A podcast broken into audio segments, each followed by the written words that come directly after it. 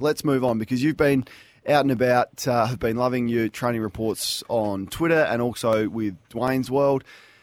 Uh, I've got a couple of questions just out of curiosity because I you know, don't live in Melbourne and don't get to see many of these teams train. Are they all doing the same stuff? Uh, no, no, Okay. they're not. No, no, they're all they're all trying to get to the same point at the same time, but in different ways. Um, you know, it depends what you want to see. If you want to see a, a, a session of just hundred percent, let's roll the sleeves up and go. No, nothing, nothing held back. Full uh, contested work, full ball movement, the lot. Go and watch Melbourne train. Okay. It's just, it's just, let's go. Absolute blue collar training session. Um, every man plays their you know, their role, if you like. And if there's a 50-50 ball to be won, they spear at that football. It's it's. There's been sessions where you have to hold your breath for a, a Christian Petracca to get to his feet, or or for um, one of these younger bodies that's, ha- that hasn't been around as long as some of the senior core guys. They spear in all contests, and you think, oh my god, is he is he uh, going to be okay? And and they they uh, you know more often than not are, um, but their their sessions to me seem to be more about about contest and, and, and winning your own ball. And this is just who mm. we are. This is our mm. identity as a as a football club. And if you can't be that, then you can't represent. Do you think that was what they've? That's probably what they've they've done since the premiership. But that's the striking image of the Geelong premiership to me is 50-50 ball, kamikaze. I'm winning that ball. So if you if you if that's where you want to be in September, that's what you've got to do. Yeah. and that maybe that's what I mean. Melbourne have always been, you know, recently a strong contested team, but so that would give me a massive advantage if I saw that, knowing what Geelong have done. Now it comes with some risk, doesn't it? And Ross Lyon's spoken about the risk that can happen at, at training. But so you're impressed with the D's? Very impressed. And, and Kozzy Pickett, I know you've talked about him in terms of the contractual status, but some of the things that he does at training, it, it, it's you go, my word, the, God, the sky's the limit for this guy. Yeah. You know, where does he play? Can you afford to have him in the midfield more because he's such a creative talent forward of centre? I'm not sure, and that's they've probably got other players to go through the midfield as well, but.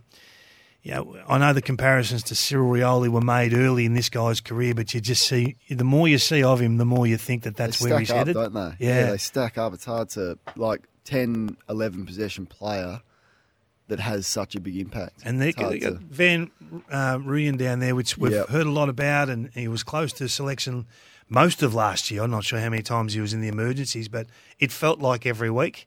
Uh, he, he's had a fantastic. I mean, I've, I've only seen him two or three times, but every time Hmm. you see him, he he stands out. He impresses. So Any their forward line will look into- different. Um, I know Gawn's got a hammy. Hmm. Did you get any insight into how they'll use both of them? Well, not really, but know, I think the competition learns from itself. I, mean, I, I would be surprised if the ruck position this year didn't, in patches or, or across certain clubs, whether you, when you've got the stocks or not, I'd be surprised if it didn't look a little bit like what Geelong did last year. And mm. that's not waste the position when the ball's in general play, not waste the position having a ruckman roaming around trying to get meaningless possessions. Really, I mean they mm. don't they don't mm. very often create too much in terms of possession. The, the ruckman have your ruckman roll centre back. I think Max Gawn will do the more centre back work that he did probably two years ago, maybe three years ago. And then Gawn be that roaming blitz blitzarves type that just does the bits and pieces around the ground, can charge forward, can do the ruck forward of centre, um, and can still get involved with his round the ground touches, even though even though they're more just they're just um, they're just uncontested footy, if you like, to keep the flow of the game as a link player rather than having to go forward and catch the ball to be a goal scorer. Do you learn anything about the you know the professionalism of the group? Like straight on, drill doesn't need much explaining. We're out, we're into it. There's no wasted time. Yeah. Um, you know that you, you spoke about Daicos and his ability to train harder, and you can train, you can get through the sessions, but you can push yourself. Do you do you see that when you go and can you see the successful professional programs versus those that are younger and, and need work? Yeah, you can. I mean, you can. Clubs are at different stages, aren't they? Some are having to stop and explain structures and why they're doing certain things, and mm. and, and educate in a in a you know a, a primary school fashion. Versus you go to the experienced clubs that have been the top of the tree for a little while, and it's almost like talking to uni students. They they, they know what's expected, and they they run themselves a little bit. So now. Look, I'm, imp- I'm really impressed. If you, had, if you had to rank them, you'd be really impressed with Melbourne at, at, at one. Um, I've seen I've seen Carlton in a couple of occasions do some some just terrific ball movement. Their, their ball movement is, I think, the focus of this preseason. And they're not they're not looking for a lot, Carlton. The gaps are pretty small across the comp. We talked a lot about Mitch McGovern, and it gets a lot of feedback. If he can stay fit at halfback, they're a different product. Is all I'll say. They are Weitering behind him, who's the organiser, and they allow this guy to be a bit more creative and a little free wheel a little bit. Uh, and what he does is so impactful to a game of football. Docherty going into the middle. I think. I think. I know we saw him probably the last two to three rounds of last year do that. Without Walsh, even with Walsh back in that team, I think Docherty's a midfielder. He, he's so so skillful, um, great decision maker, and, and, and of course you see the two tall forwards do a full pre-season together. I know they played a lot of footy together last year. They didn't do much of the pre-season together. I, you know, haven't really spent much time together as a, a one-two punch over the last few years. So that they have to be better at the end of this pre-season than, than what they've been. So there's a lot. To, there's a really a lot to like about uh, the way the Blues have moved the ball and the way they train. All right, a couple of other clubs we'll get through uh, throughout the morning, but a big tick for Melbourne, a tick for Carlton from David King, and a tick for Collingwood as well. Annie, hold fire, and also Tommy, if you want to jump on the IMR Insurance open line, it's 1300 736 736. We'll take your calls on the other side of this, and perhaps I'll ask Kingy about some clubs that are just back a little bit further from what he has seen this pre-season. Fireball Fridays, thanks to Kogan Money Credit Card, a great value card. Uh, back with more after this.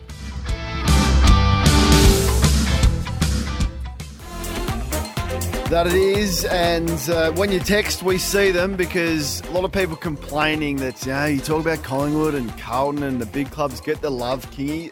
A lot of Dogs fans out there this morning that want want the want a bit of word on the Dogs and what they've been up to and how you've seen them. Dogs, have, they try, they're another team that just put on a show when they train. Bontempelli, as you'd expect, the full professionals trained the house down. Um, Yeah. It'll be interesting to see how their midfield look this year, whether Bailey Smith obviously goes in and plays more prime time mid uh, midfield minutes. He's missed a fair bit of preseason. Treloar's are concerned, missing preseason. We talk a lot about their tall stocks. I think that. Um, you know, this this off season again, Lobb coming in. Lobb, Lobb Lobb's going to make a, a really big difference to Aaron Naughton just just taking that you know, that big body underneath the pack, allowing Aaron to not necessarily be that that player, and being third man in, taking those contested marks. I think will have a huge. It's not often you see a. I think he's two hundred and five or two hundred and six centimeters. He's a, he's a, he's a monster. This guy. Yep. Yeah, you very rarely see an acquisition like that just come in ready to roll. You know, we see a lot of young players come in, they develop over four to five years, but Rory will have a terrific impact on them. Um, I think their their acquisition of Oscar Baker will, will prove to be a good one as a delisted free agent. I think that he'll get an opportunity, whether that's as a wingman or a, an extra on baller at the uh, at the Dogs early. Um, but but I think that the the real qu- query for all of us is is how Luke Beveridge uses all these tall p- targets that he's got, whether they're forward or or the key post defenders. He hasn't had that luxury as a coach ever. Yep. He's never No. had the, the luxury of changing targets forward of centre or, or getting players into form, just get the ball in their hands behind centre. So I, I think it'll be something that um, we, we- we'll see a, a little bit of something different from Luke Beveridge this year. Could we expect a, a breakout? Not break. I don't really like that term, but Jamarra Ugle-Hagan. uh, Did he look more developed? Did he look more likely to have a more consistent impact? And can you give us an insight? Because I, you know, I've got some, got a lot of time for him. I think he'll get there eventually. It's Yeah, I taken some time, but there's been some signs. I think, gee, he's- he's he's improved and he's more competitive, and his second efforts are better. How would he look? It looks great. He- He's a beautifully skilled player. I I just. Yeah. I look at him and I wonder whether he can get to the level. And, and Jeremy Cameron's the finished product. Okay, Mm-hmm. so so Jamarra is not, nowhere near the finished product. But I wonder if that's the player that he's going to become.